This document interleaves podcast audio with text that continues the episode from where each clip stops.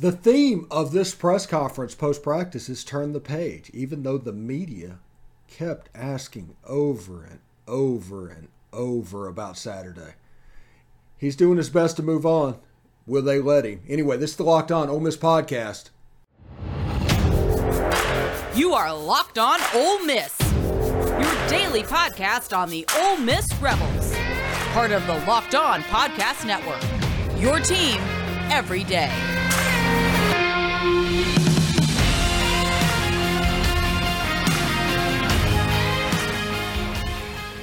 All right, welcome to the Locked On Ole Miss podcast, extra edition post practice. Lane Kiffin and AJ Finley and Nick Broeker met with the media today in their weekly news conference on Mondays that broadcast all that stuff.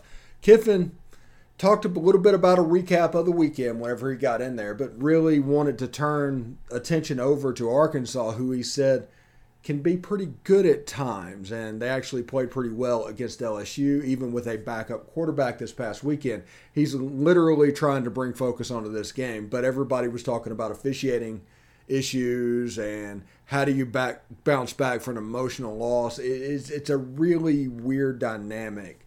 Um, AJ Finley um, was quick to point out that he had moved on about 24 hours ago um, from the Ole Miss Alabama game and was completely looking forward to the Hogs. And Nick Broeker talking about that leadership group, you can see the theme that is developing this is the questions that were being asked was 100% really about the Alabama game. Nick Broeker says a group is actually leading this team, and you don't have guys that were being singled out to lead this team, which is good because that is basically the definition of a culture of a team taking over and them doing what they're supposed to do. But there is no Matt Corral in this team, there is no Sam Williams those guys are gone and they're kind of handling their own business. And I just don't know. It was a weird press conference because everything was so focused on the Alabama game. This week should honestly be focused on the Arkansas game because it's set up. We're going to do our show tomorrow. The whole major key is going to be will KJ play, will he won't play. And that is kind of the focus of this week, not a last second, last minute loss to Alabama that games in the past. Like I said, I move on quickly, probably more quickly than anybody else. That is because I've sat in that building. I've done that. I've trained myself to move on.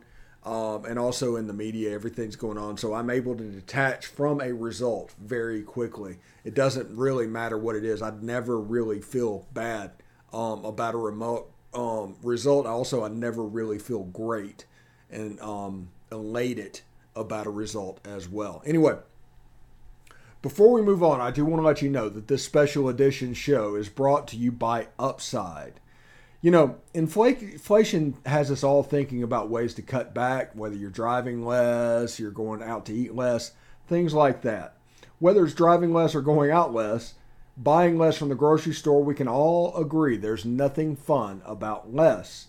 That's why I started using Upside. Upside is an incredible app for anyone who buys gas, groceries, or dines out. With Upside, I don't have to cut back because I get cash back on every purchase. See what they did there? Um, to get started, download the free Upside app, use promo code LOCKED, and get $5 or more cash back on your first purchase of $10 or more. Next, claim an offer from wherever you're buying on Upside. Check in at the business, pay as usual with a credit or debit card. Boom, get paid. In comparison to credit card rewards and loyalty programs, you can earn three times or more cash back with Upside. Upside earners are earning more than a million dollars every week. That's probably why they have a 4.8 rating on the App Store. So download the free Upside app. Use promo code LOCK to get $5 or more cash back on your first purchase of $10 or more. That's 5 bucks or more cash back on your first purchase of 10 bucks or more using promo code LOCKED. Also, this episode is brought to you by Nissan. It's a part of our thrilling moment series, and this week's thrilling moment of college football is probably Quinshon Judkins, if we're being honest. But they're behind all the thrilling designs behind the new lineup of Nissan intended to empower drivers and vehicles as capable as the drivers themselves. When I think of unbelievable abilities on the field this week's thrilling moment, it has to be the last couple minutes with Quinshon Judkins. You saw a young true freshman start to take over and running the ball, getting inside the Bama 20 yard line. Ole Miss had a pass into the end zone on fourth down to win that game because of the effort of Quinshon Judkins. And honestly, if we're going to be real about it, if Zach Evans was able to play in the second half of that game, all of a sudden Quinshon's probably a little bit fresher and they're keeping up with the run game down inside the red zone, which honestly would have probably been more effective and worked. Them going away from it cost them. Anyway, this segment has been inspired by the thrilling new designs featured across Nissan's new lineup of vehicles. Pursue what thrills you in the all new Frontier, Armada, or Pathfinder today. It's all available at nissanusa.com. Anyway, let's get into the press conference. Lane Kiffin, AJ Finley, Nick Broeker talking honestly about recovering from the Alabama game and not too much about the Arkansas game at all. We need to get our focus to the Arkansas game. Just my opinion. We need to do that. Anyway, here they are.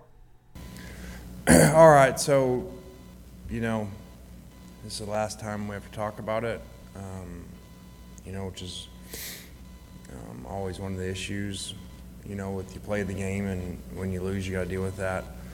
Saturday and Saturday night. Then you got to watch it as a staff Sunday, so you relive it. And then you got to watch with your players Monday morning, relive it, and you know you, you want to move on, and then you got to come here. So, um, you know, to recap it, as you guys know, in here you saw I was very frustrated after the game, and I think that just you know explaining to the players today, you know, I think that's a thing about experience, and as you get older um, just understanding, just like you do with your own children, like they don't usually understand what they're going through and what that moment is and how rare that moment may be. Um, you know, so I was just frustrated for our players to be that close, to have the ball in your hands against Alabama, you know, controlling the outcome. You know, if you take some time off the clock and score, you, you beat Alabama, and that's a rare thing.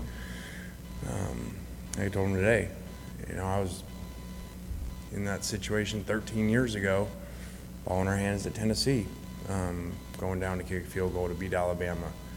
So it doesn't happen very often, so that's why there was a lot of frustration in it, you know, and um, you know probably with what they say with the SEC scheduling uh, change coming up, you know, we're not going to play them Ole Miss and Alabama's not going to play every year, so you know even less chance for those things to happen. So that's frustrating as you watch the film and see all the missed opportunities.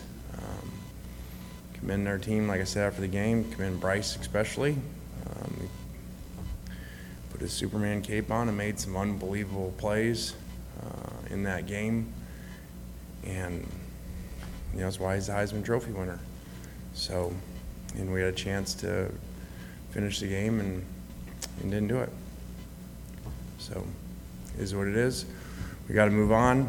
Uh, Arkansas, a very talented team that played really, in a lot of ways, outplayed LSU Saturday.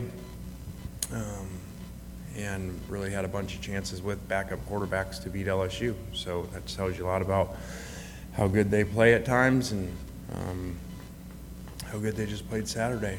And a difficult place to play at night and weather. So uh, we got to get back on track, have a really good week, and prepare really well. I mean, I feel like it's been a collective group of just. It's been a lot of people, honestly, just knowing we got to move on and not really let this game like affect us in the next few weeks. Just move on and get ready for the next two games. Yeah, I think it's been more of a group effort this year, honestly, more so than the past years. And we have a lot of veteran guys that have played, and um, so I think from that standpoint, we kind of have it kind of figured out. We kind of have an idea of like, you know, this is our leadership group. These are kind of the older guys to look up to. So I would definitely say it's more of a group effort this year. Uh, I don't know that. I mean, like I told him today, you had a similar challenge before with losing your first game of the year, you know, at LSU, and um, came back and regrouped, regrouped and went on the road and won the next week at A&M. So, you know, you want players to do that stuff, but at, you know, again, as head coach, you know, that's part of your job to do that and not rely on the players to do that and, and walk these guys through it. So, um, you know, this will be challenging. I mean, obviously it's upsetting watching that, but uh, there was a. I mean, we played decent on defense. But there was just a few plays that we probably should have made and probably would have changed the outcome of the game. You know, I thought we actually did a pretty good job uh, towards the end of the game. Obviously, we allowed a little bit more pressure than previously. But I thought we did a really good job uh, coming out early and kind of asserting ourselves into the game and um, kind of playing behind our pads, getting our feet moving, and really trying to finish blocks and kind of setting a tone. Yeah, you probably missed me by a day. I probably would have said a lot of different things, but like I said, I've, you know, put the game behind us. We can't go back and win the game by calling a different play, changing something. So um, it is what it is. You know, obviously the Jaxson Dart and after the whistle stuff, um, you know, is disappointing.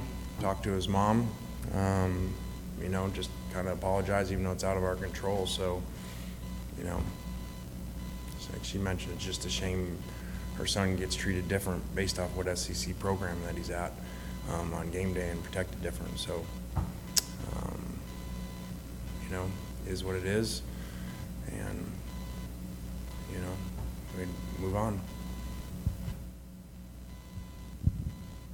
I suspect you won't answer And this. let's make sure that quote was right. Like she said, not me. I really don't want to get fined today. I've, I've kind of moved on already. Uh, so after I watched the film, probably I probably moved on yesterday, honestly. So uh, just watch the game, get all of that stuff out of your way, and move on.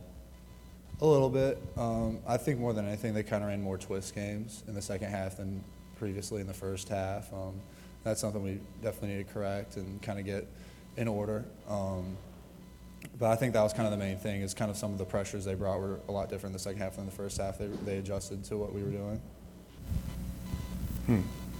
Um, I mean, that's been talked about for a long time, being around this conference. Um, I know fans do whatever, but as coaches. Um, so I'll just say I've been on both sides of it, and um, I'll leave it at that.